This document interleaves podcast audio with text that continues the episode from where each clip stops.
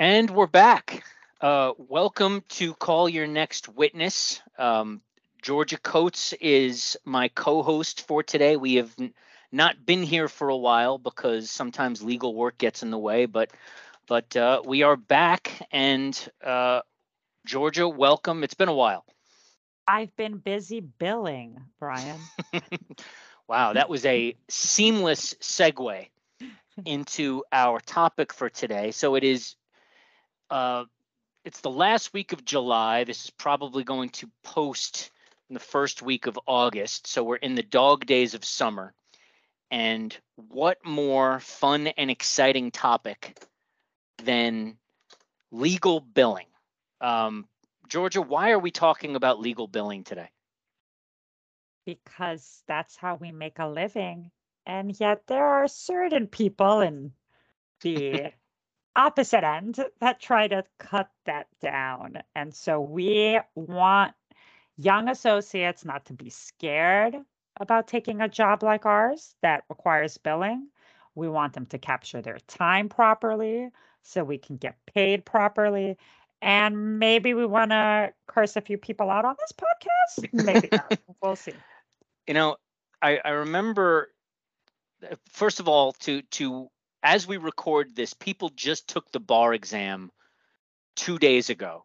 Ah. And Oh. when you're in law school, when you're preparing for the bar exam, much like there is no mention of insurance, and we've discussed that in prior podcasts, they don't tell you anything about billing. And billing is it's a legitimate skill that has to be learned alongside all of the legal stuff that you're doing. And you know, I I don't know if I've ever mentioned this to you, Georgia, but a friend of mine from um, from the DA's office years ago transitioned to she was working for the Department of Education in New York City, and she and I grabbed lunch one day, and she goes, you know, I'm I'm not sure what I want to do next, but here are some of my criteria. I don't want to do plaintiff's work.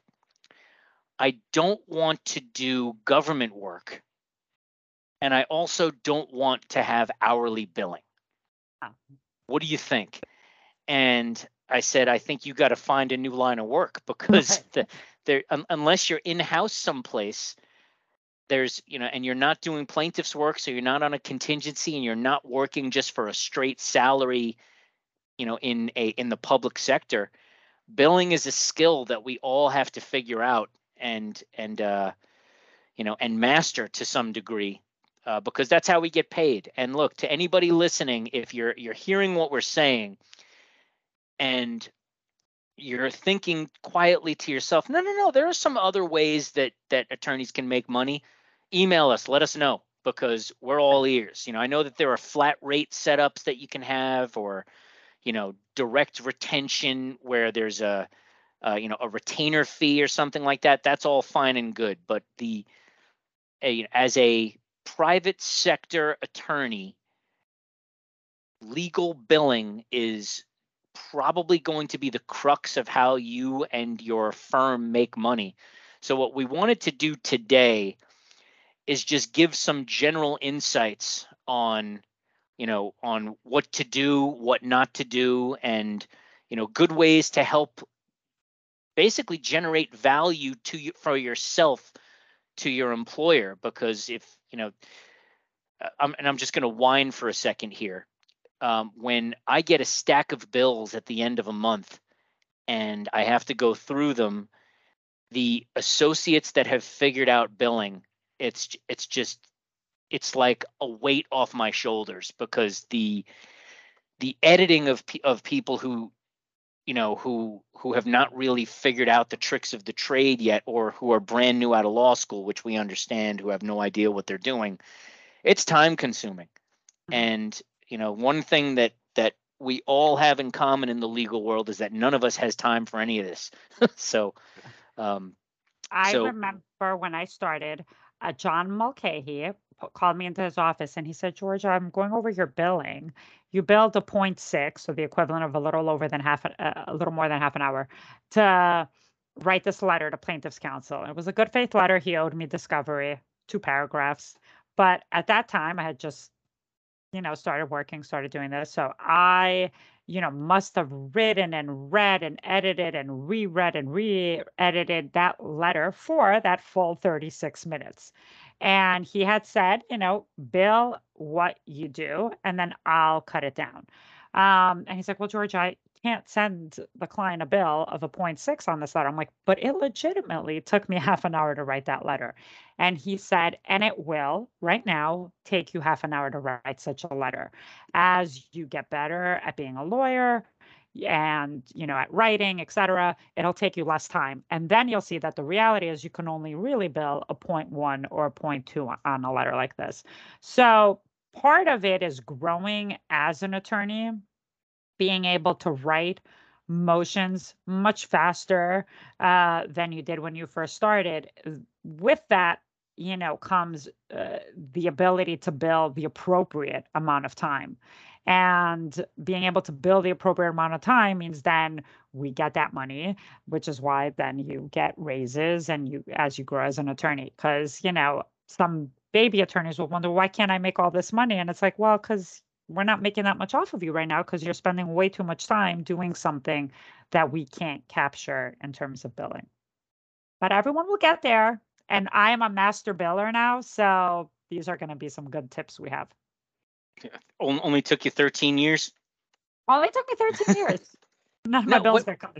but but you know what? Without exaggeration, it it's you don't figure it out in six months. It takes years to really figure out all of the, you know, just the nuances of what is the best way to explain what I did in a manner that really conveys the time properly, and also in a manner that is you know more difficult for the billing auditors to cut. Um, and by the way, so just the the target audience, so to speak, for this podcast is young associates looking for some billing tips. Um, if you happen to be in the insurance industry and are a claim representative, this might be interesting for you as well.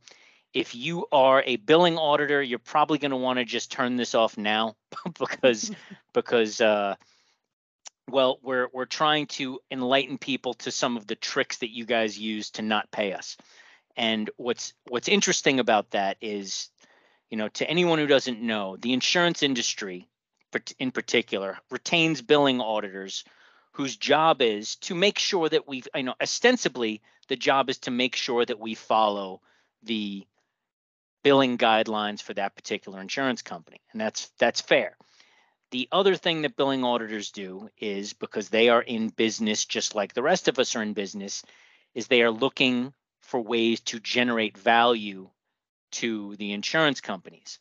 And the way they do that is by saving them money by cutting our bills in certain ways. And the problem that we run into is that the way that billing auditors tend to do that changes from billing cycle to billing cycle. You know, once we learn how to follow their guidelines, they might start to interpret the guidelines differently. You know, the the line that always comes to mind and Georgia, I'm a few years older than you. I don't know if you remember Rowdy Roddy Piper from WWF back in the 80s and you know later in the 90s. But Rowdy Roddy Piper used to have a quote that says, "Right when I when you have all the answers, I change the questions. And that literally is a dynamic that we run into with billing auditors every once in a while. What's what's interesting is I don't think I have ever had a conversation with a claim representative or a VP of claims or you know a client where I asked for you know subsequent approval for research that that we had agreed upon that I didn't have in writing or for a motion that we did. I've never had that rejected before, but the billing auditors they are uh, they're a moving target and we try to move with them and, and make their lives difficult. And the way we do that is by clear, concise, accurate billing. And so what we recently did in our office for our um, for our team of associates is we prepared a document called the 15 Commandments of Billing. And I thought that we would talk a little bit about that today to give people outside the Wade Clark Mulcahy universe some of our insight and and also, you know, in Georgia, you and I spoke about this offline. I have a theory that people like lists. So if we put things on a list, I think people are more likely to look at it because you know, here's how to bill, not that interesting. Here are the 15 ways how to bill. Well, maybe that that generates uh, you know, a little bit more interest, a little bit more traction, but you know, all things considered, this topic should be helpful to to young attorneys who are tired of getting their bills cut by annoying partners like us or equally annoying billing auditors. And we can end the podcast with 12 best cocktails to serve at a summer barbecue. Sure. Well, 12 best cocktails. That's It's a lot of cocktails. that is a lot of cocktails. Do you try all 12 cocktails at the same barbecue? You should. If Oh. it's if it's a barbecue worth going to. What is the best cocktail to pair with lamb at an outdoor Astoria summer barbecue? A mojito. Fascinating. Because I feel like the mint will go well with the with the with the gaminess of the lamb. Also. I love me a good mojito. That's brilliant. That's and you know what? That's probably the right answer. I think so. If Well you say played. it with confidence, then you get the right answer. The same if you put in your billing entries with confidence, they won't get cut. Hashtag not a great segue. segue. But I mean, quite frankly, our job, you know, obviously our job is to advocate for our clients and be good lawyers, et cetera, et cetera. But it is to tell the party that hired us uh, what it is we're doing, why we're doing it, and in in and how the thing that we are billing for, the thing that we are doing, how it is being um, used and utilized to move the case along, to to to analyze our liability and our da- damages exposure. Because we do we work. We work the carriers know we work the adjusters know that we do work on a case. We update them we send them our reports we keep them up to date. But the auditors they don't they don't know us. They don't know what we're doing. They don't even really understand um, how a case gets handled from beginning to end so the way that we explain it in our billing it has to be so that somebody who doesn't know anything about insurance defense work can look at it and go, okay, I see. They had a telephone call with a party. It was about this, and the purpose of the call was, you know, X, Y, Z. They're not going to cut it if they if they see it and go, okay, they're doing work on the case. That's the whole purpose of why they are billing this. Um, so that's in a nutshell.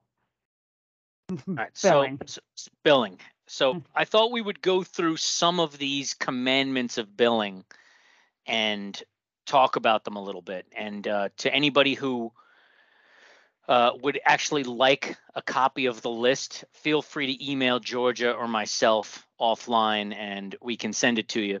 So the first commandment of billing, um, and if I knew how audio functions work, I would do a nice little drum roll here. Um, detail your billing entries. Now, that sounds like a nice, vague tip, but I'll give you a specific example.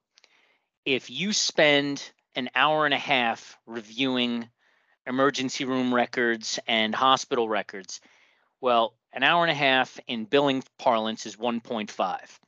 If you put in review medical records 1.5, that's probably going to be cut as insufficiently detailed or vague or something along those lines.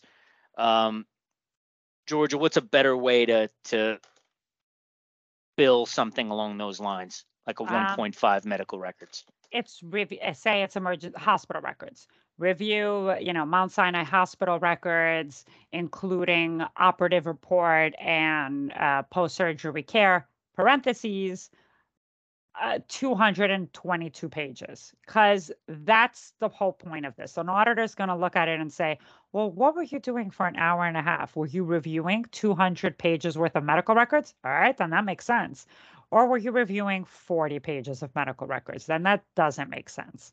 So you need to let them know the reason you spend this much time reviewing the medical records is because they were a big chunk of medical records.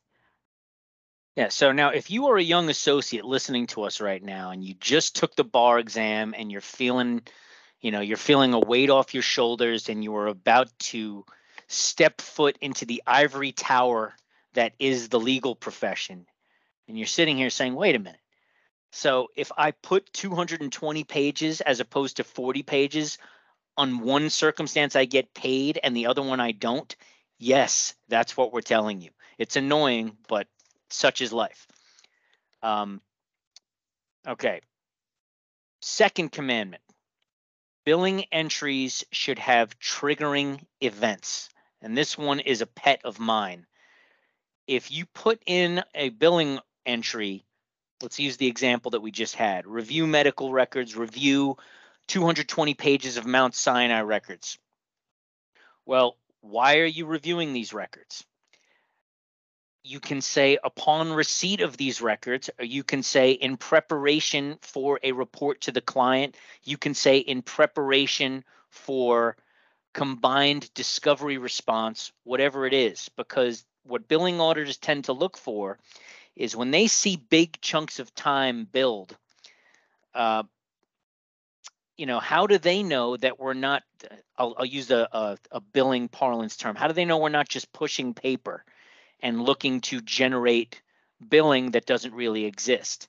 Well, the triggering the triggering event, um, if you outline it in the billing entry, and literally you can, you know, when you're entering billing, a lot of times I will literally use in preparation for summary judgment motion and copy and paste that at the end of several different entries because a lot of times if you're preparing a summary judgment motion that has a whole bunch of exhibits and a whole bunch of transcripts, you might spend 2 days reviewing file materials in preparation for a motion for summary judgment. Well, if you're doing that work, say that's why you're doing that work. You know, that makes it much more difficult for for auditors to to to knock down. And frankly it's a more detailed better illustration of what you're doing spending your time. And at the and we don't just review things to just say we've reviewed them. We review them and what we're doing as we review them by being good lawyers is we're analyzing them for the effect that this is going to have either on the client's in, uh, liability exposure on their damages exposure. So when I'm looking at an operative report, I am analyzing, okay, this is not a minor procedure. This is a major, you know, three or four level lumbar spine fusion surgery. I'm creating a medical timeline on the side or a report. So you uh, should put that into your billing entry that you're reviewing the medical records, 222 pages, and analyzing for its effect on the insured's damages exposure.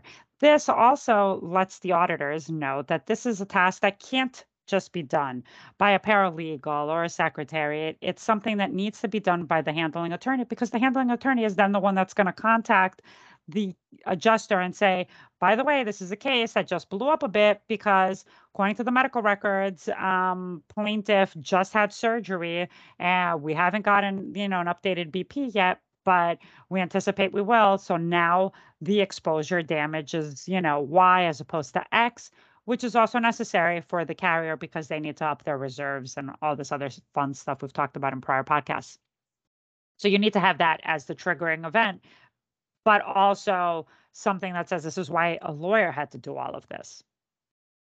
You know, and uh, something that you mentioned um, triggered something in my mind about you know using triggering events. Um, and this is this one goes out to the trial attorneys out there who might be listening.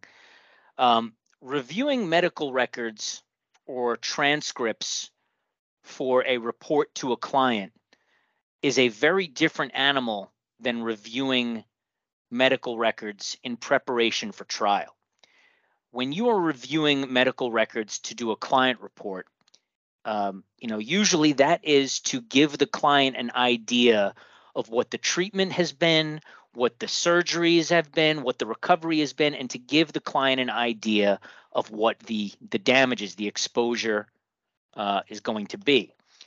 Conversely, when you are reviewing medical records for trial, particularly for when you're preparing for cross examination, it's a it's a little bit different where you're looking to cherry pick, for lack of a better word, helpful pieces of information that either the plaintiff or the plaintiff's medical team is going to have to concede at trial.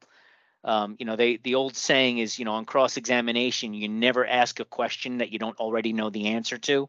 Well, that medical review is finding the answers to those questions that you're going to be asking the witnesses and reviewing you might re- do review medical records from Mount Sinai Hospital in preparation for a client report and then 2 years later you're going to spend twice as much time reviewing the same medical records in preparation for cross examination at trial.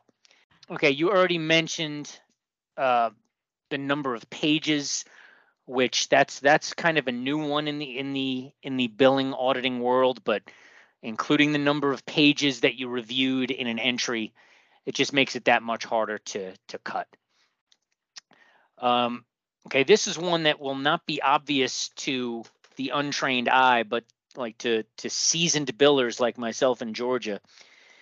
If you are calling your client in preparation for a deposition or something along those lines and um, in your billing entry you use the word scheduling or confirming. Goodbye. No, quite frankly, they cut it even if you don't use the word scheduling or confirming. If you just have the word deposition, I've noted it'll it'll literally be, you know, telephone call with insured to discuss upcoming deposition. And they'll say, well, this is probably for scheduling. And so they assume the worst because assuming the worst, assuming that it's just about scheduling, which is not a legal task, I will give them that. But they assume the worst, and in assuming the worst, they're able to cut it to save themselves money. So the reason we talk with insureds in preparation for a deposition is to talk about the actual case, the liability, any exhibits they may have, any supplemental records. So put all of that because it isn't even the tr- the triggering language doesn't even need to be the word scheduling. It's just the word deposition.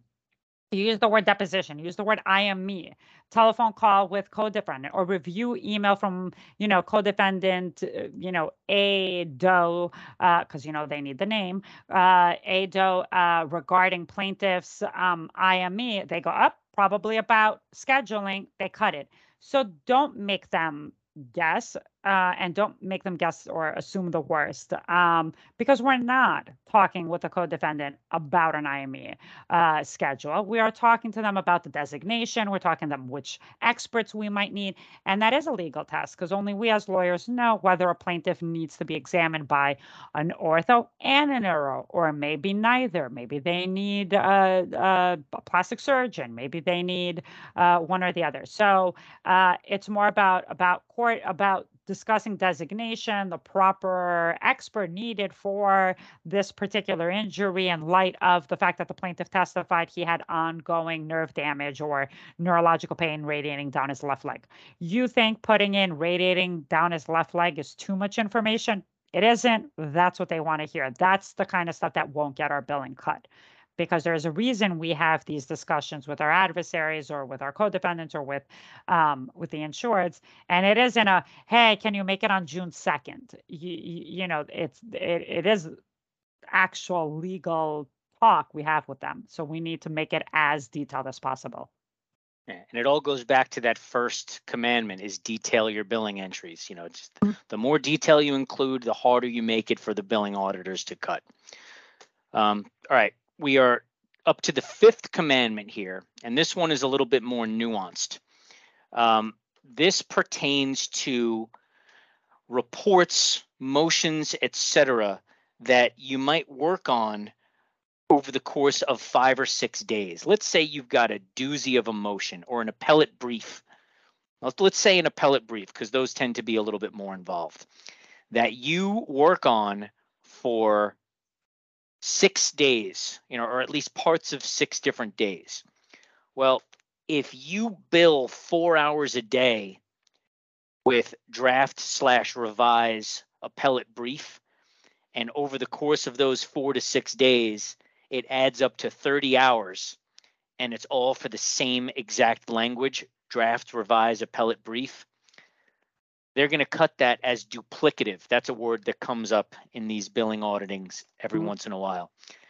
Um, the more detailed, harder to cut way to bill something along those lines, I would say, is to break up your billing entries based on the section of the brief or motion or your or report that you're doing. Draft, revise, detailed preliminary statement and statement of facts 2.2. That makes a lot more sense than just draft, revise portion of appellate brief. And then if the brief itself uh, is broken down into different sections, different subsections, make that clear in the billing entries. You know, the billing entries themselves should explain to the client and to their third party vendor billing auditor, if they have one, exactly why it took 30 hours to complete this assignment. And look, it did. Briefs don't write themselves. You know, uh, occasionally you'll get a uh, a call from a client. It's like, okay, so we're going to move for summary judgment. Okay, go ahead and file that motion. It's like, well, we got to write it first. Uh, you know, there's and it send has to me be, a copy. yeah, it has to be researched. It has to be written. It has to be revised. Uh, you know, and it's you know, there's a I don't know who is it. Judge Cardozo's quote is, "There's no such thing as good writing, only good rewriting." You know, when you're putting together a, a substantive summary judgment motion or an appellate brief, that logic applies and these things take time to you know to to really put forth our best argument before the court and good legal writing is about structure and organization um, you know i'm generally of the opinion that judges and law clerks are very busy and anything that you can do to make their lives easier and to make the brief more structured and more organized will help you out. Look, judges are people too. And if you send a judge or the judge's law clerk a 30 page brief and there's no subheadings within the brief, if it's just 30 pages of straight double paste text with no headings and no subheadings, they're going to be pissed off before they even start reviewing it. If you have that broken down into organized sections and structures, not only does that put forth a better argument, a more organized argument to the court, but it makes it easier to bill those separate entries and to demonstrate to the client or to the billing auditor exactly what we're doing. All right, there is a recent, um, to, to get to our sixth commandment, this is kind of a commandment that I'm just going to skirt past because we have recently gotten a tip from a vendor that we use that that suggested that we not use the word revise as a verb. Um, you know, it's more about preparing motions. Um, you know, what are the other words that the prepare, draft, uh, organize, something along those lines. For whatever reason, the word revise has fallen out of favor. I haven't seen that get cut yet by any billing auditors, Georgia. I don't know if you have. Have you gotten pushback at the word revise? I can see it like I- have seen it in the past of well, you've drafted this already. We're not going to pay you. It's duplicative to pay you to go back and edit it further. Where revise does connote you're re-editing something, so kind of goes back to what you were saying. Just put in all your billing about drafting a document all at once. Mm-hmm. Um, you know, and and and it it should encompass time it might take you to go back and re-edit it. Fair enough. I don't want to talk about that one anymore because I haven't seen it. But if if if we do a billing 2.0 podcast and revise has come up keep, more, keep, keep, people on the edge of their seats for a sequel, a yeah. billing sequel, a cliffhanger. Um, okay, our seventh commandment is actually very important and can can really move the needle in terms of time cut on a bill. Getting prior approval for legal research. Oh, but it's getting prior approval for everything now.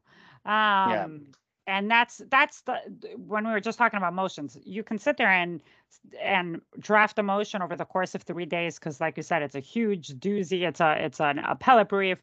And then you know we bill for it and then they'll pay us zero because we didn't write per adjuster xyz's you know, written authority on this date. And it's like, well, why would you think that I would be drafting a brief just on my own for fun? Of course, everything is done with a with uh, you know. Uh, uh, a relationship with the with the carrier with the adjuster talking about a case and developing a strategy I, for another podcast we will discuss whether attorneys should be the ones that decide what the strategy is not necessarily needing permission, but um, we do need permission and it's a part of the billing guidelines.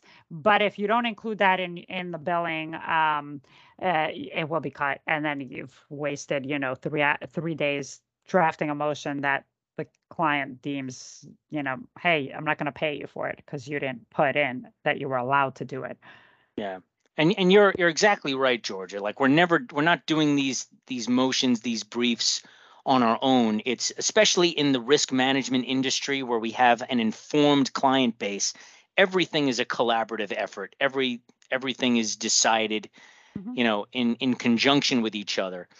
But you know, as we're recording this, we're in New York, and different states have different rules and protocols with regard to um, permission, so to speak, to to do motions, to do research. Like I've I I don't know this for a fact, but I've been told that in Texas, um, the insurance company represents, excuse me, retains the attorney to represent the insured client, and insurance carriers are not allowed to refuse permission for research that the attorney deems necessary to defend that mm-hmm. client's interest.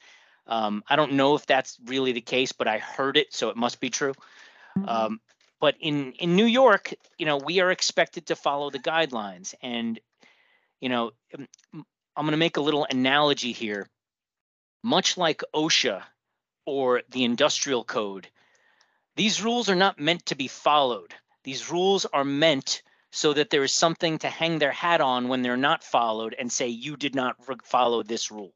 Mm-hmm. Uh, because look, the industrial code is very big. OSHA is very onerous and every construction site has violations that are that are present. Billing guidelines can be very onerous and very difficult to follow. And look, are we going to, is every attorney going to get 100% of the guidelines correct to a T? Probably not. But if you're going to pick one to make sure that you follow, if you need research, if you're writing a report and you get to a point in the report where you can't really definitively answer the question without doing a few hours of research. You know, I don't know about you, Georgia, but what I tend to do is I finalize that report with the open ended question and ask for permission to do that research for our next report.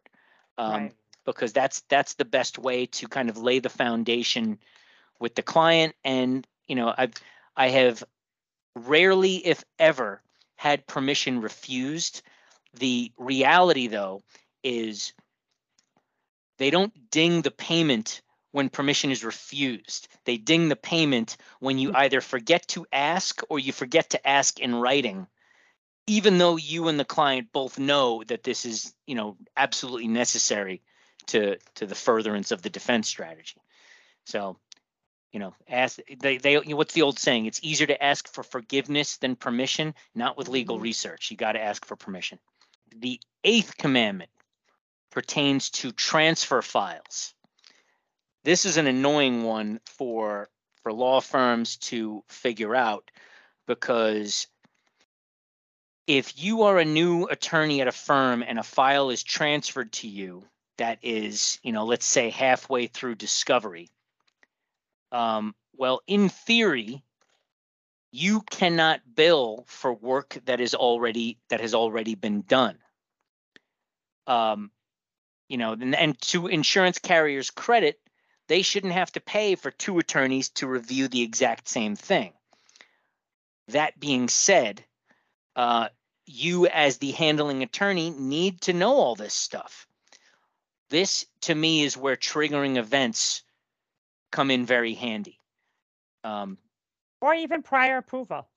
To say we're getting the new file and we need your approval to be able to bill for reviewing it. We've never looked at it. How else are we going to properly defend the the the client if we can't be uh, getting paid to actually look through, look at the deposition transcripts, analyze them. Which so so I think the billing entry would have to include the triggering event, analyzing to write comprehensive, you know, uh, pre-trial or a new case strategy memo per the authority of XYZ. Yeah, like what what you can't do is get a transfer file that's halfway through discovery and and do what you want to do, which is bill 8.5 to figure out what the hell is going on here. You can't do that, but you can capture your time either through triggering events or prior approval or both.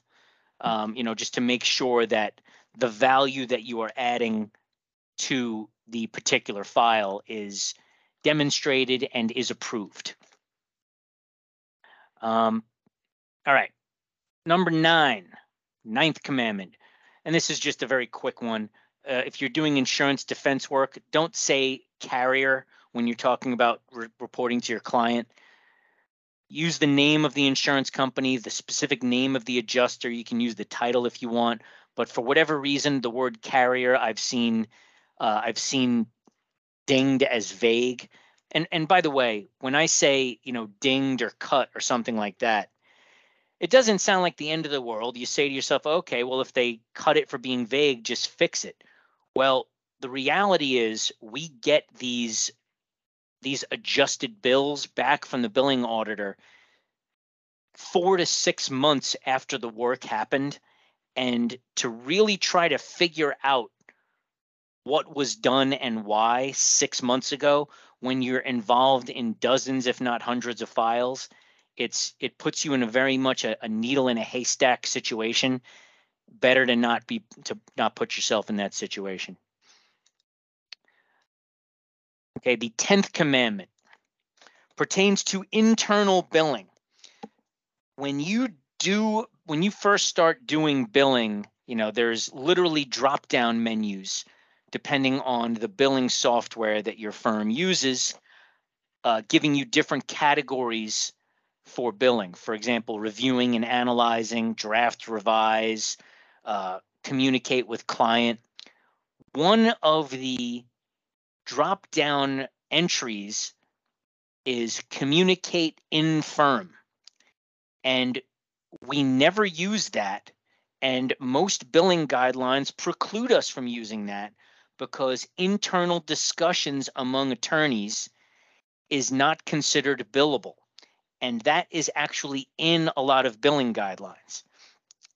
Um, okay, full disclosure, that's ridiculous uh, because one of the points of a law firm is that you have a wealth of knowledge in addition to yourself that you can bounce ideas off of. You know, to people who just took the bar exam, you probably had study groups for final exams in law school or study groups for the bar exam itself. And you bounce ideas off of each other to better hone your positions to better to better learn the law. And we do that as a firm all the time. You know, when we're reporting on damages for a particular injury that you know that none of us has really encountered before. In in the good old days when we were all in the office 5 days a week Georgia you and I both used to do this of just walking up and down the hallways going into the offices of both experienced and inexperienced attorneys to say hey let me tell you about this injury and this treatment and this plaintiff's condition. What do you think? And you get a range of damages. All of that is infirm communication. You just can't bill it as infirm communication. You can but bill it as, oh, go ahead. But there is value to it, and there's value to being able to chat with you about an injury I have on a case that I haven't encountered before, but you've taken to trial. So you know how it'll play to a jury. You know which experts to use. Um, so, you know, for, for for any carriers listening going well yeah why would we pay you to just sit in george's office and chit chat well we're not just we're not billing you for you know our water cooler talk. We're billing you for the stuff that is actually going toward um, the analysis of a case. So, how would you bill for it so that it doesn't get cut? I just cut. I just don't include it.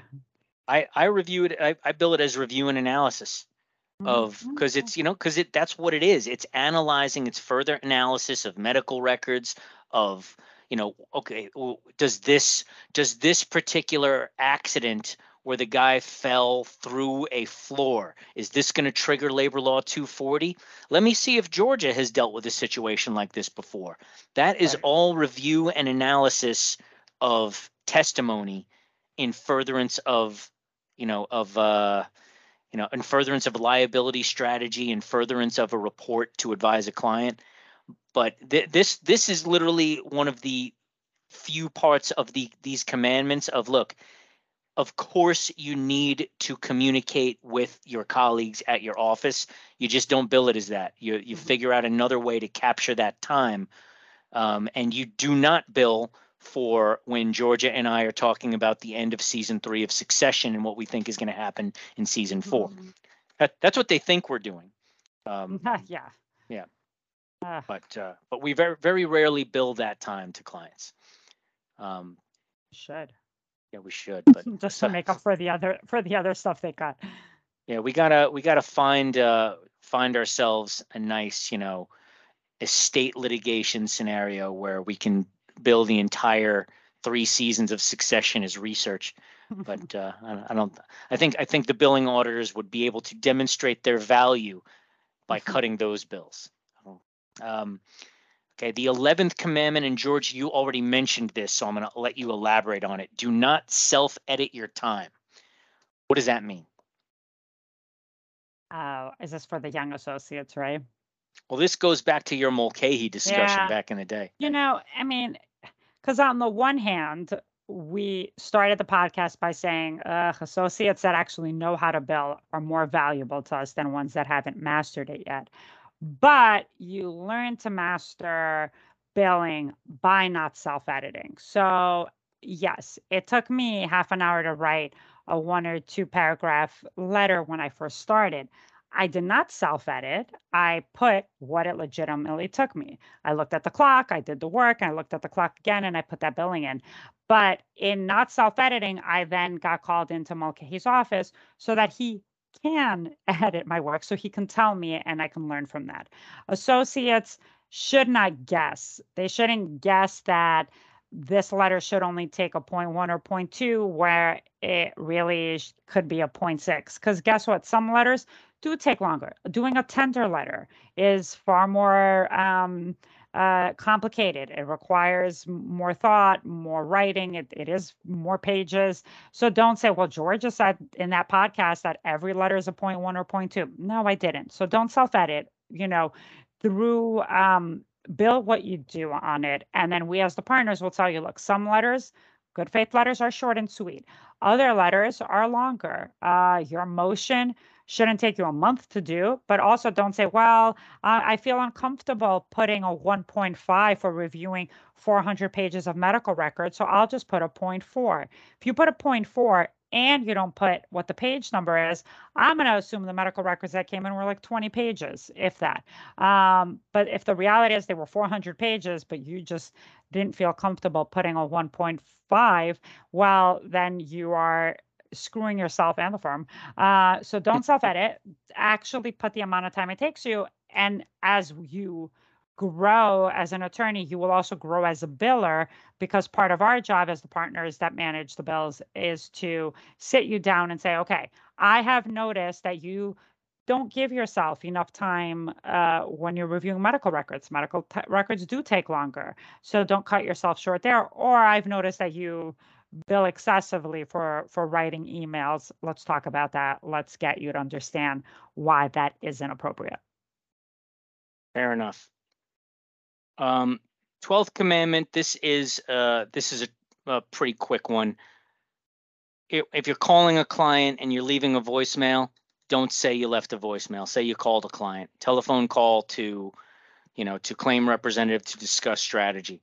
Um, the the term leave voicemail or leave message, they're going to cut it Uh, but you know, you're leaving. You're not only you leaving a message, but you're probably also doing some preparation for that call to get your ducks in a row so that you can anticipate the types of questions you might get. And that's a separate entry. You know, plan and prepare for phone call to client to discuss strategy. That's that is absolutely necessary. Um, you know, and might require more pre- preparation depending on the client uh, and the kind of pointed questions you might get. Yeah, and Um, again, I, I, again, the whole point of this is an auditor needs to know what we're doing all day. And if they think all we're doing is leaving voicemails, well, that isn't lawyering. So, you know, you don't bill for leaving a voicemail. We we bill when we have the calls, when we when we when we have something that actually advances the case. Um, so save your point. Yeah, I mean, it took you what 20 seconds to leave a voicemail. You don't have to to, to put that in you know they call you back that's when you bill because that's when you've actually had the the the billable event occur because and it's a billable event because it's helping you as an attorney uh, move your case forward uh, to the inevitable uh, you know strategy and end that we try to get all cases to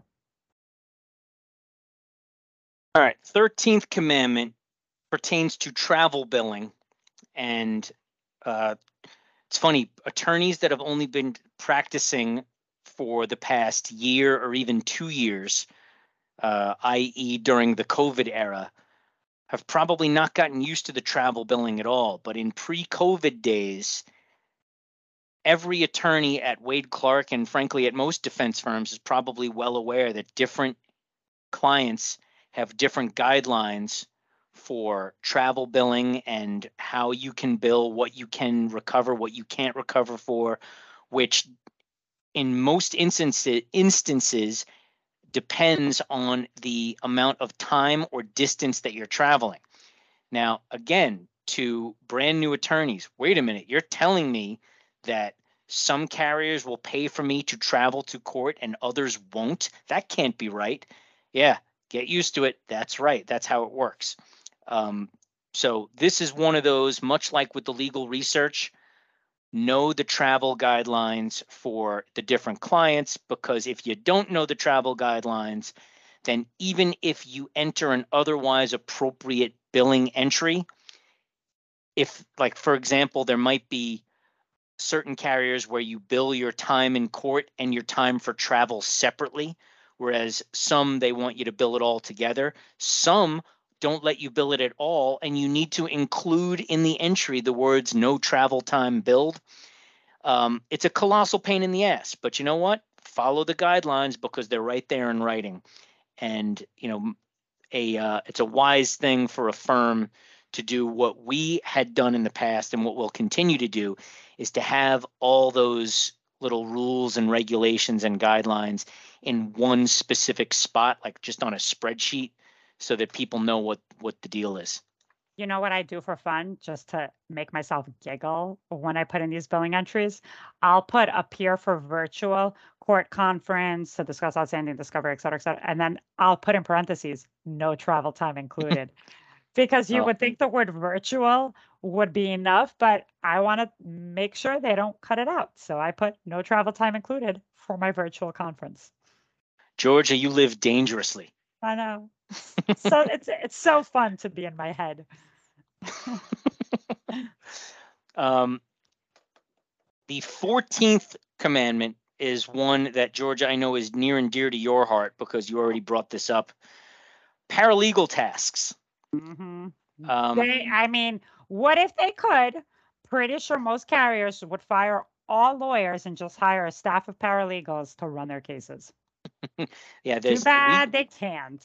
we, we run into this all the time where review of medical records or review of discovery is considered a paralegal task and uh, frankly that's that's ridiculous um, you know what we do especially in the in the personal injury world for example we you know we review pleadings we review medical records we depose clients we excuse me we depose plaintiffs we depose other parties we review discovery all with the goal of advising the insurance company and the client of you know the two questions that insurance companies have on every case or the three questions.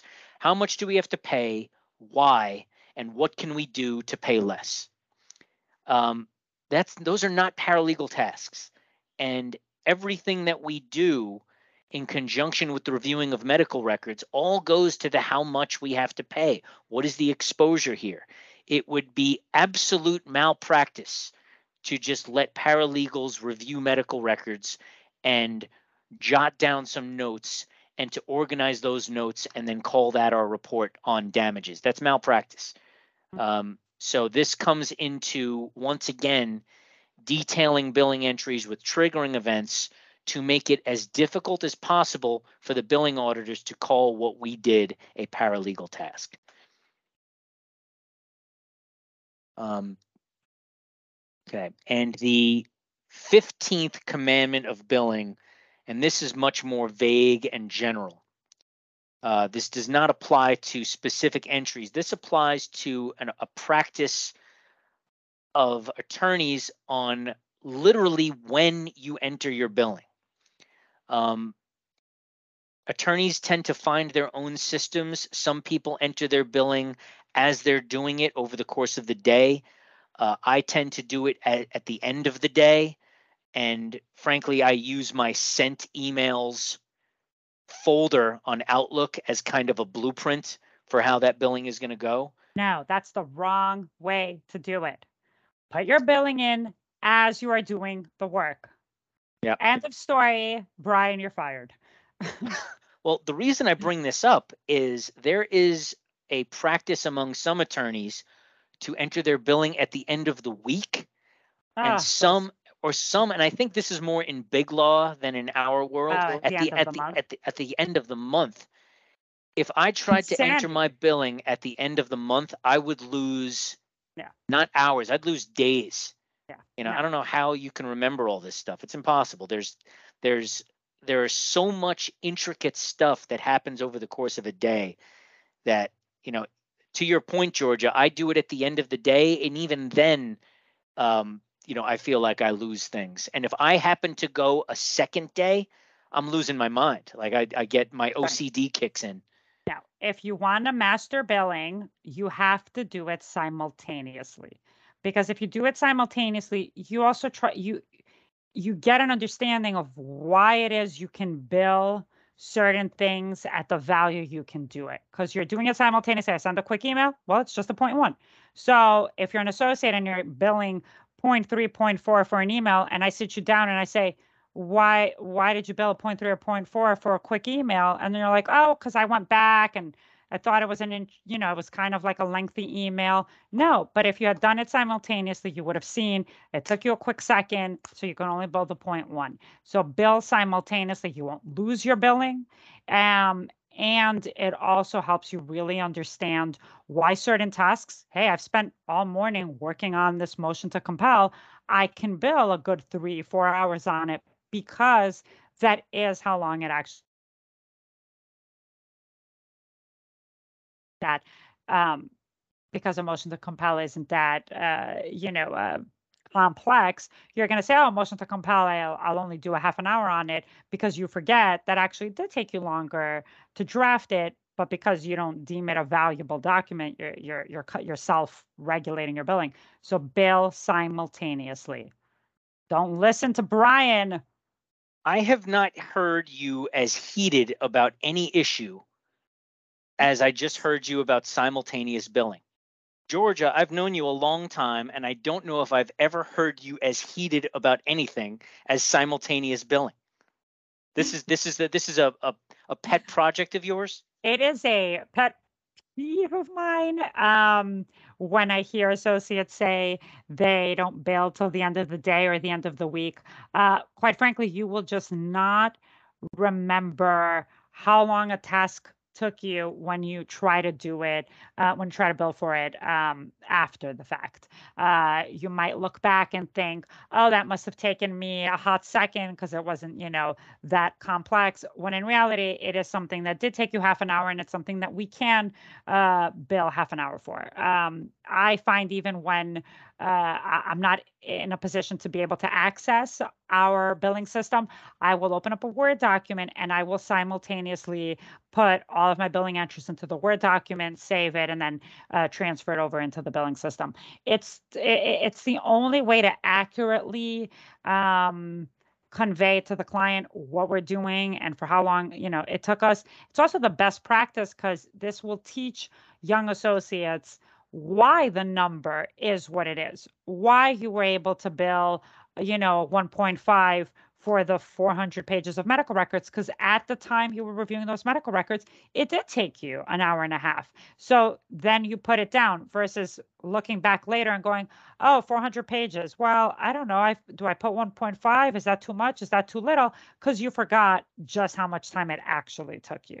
Um, and you end up either overbilling because you're like well i see the number four in front of it so i might as well just say it took me you know four or five hours or you end up underbilling because you're like well i'm a little uncomfortable putting 1.5 but that's how much time it took you so uh, do it simultaneously you too brian I, I have my system and I, I don't want to talk about this anymore because you're just going to yell at me.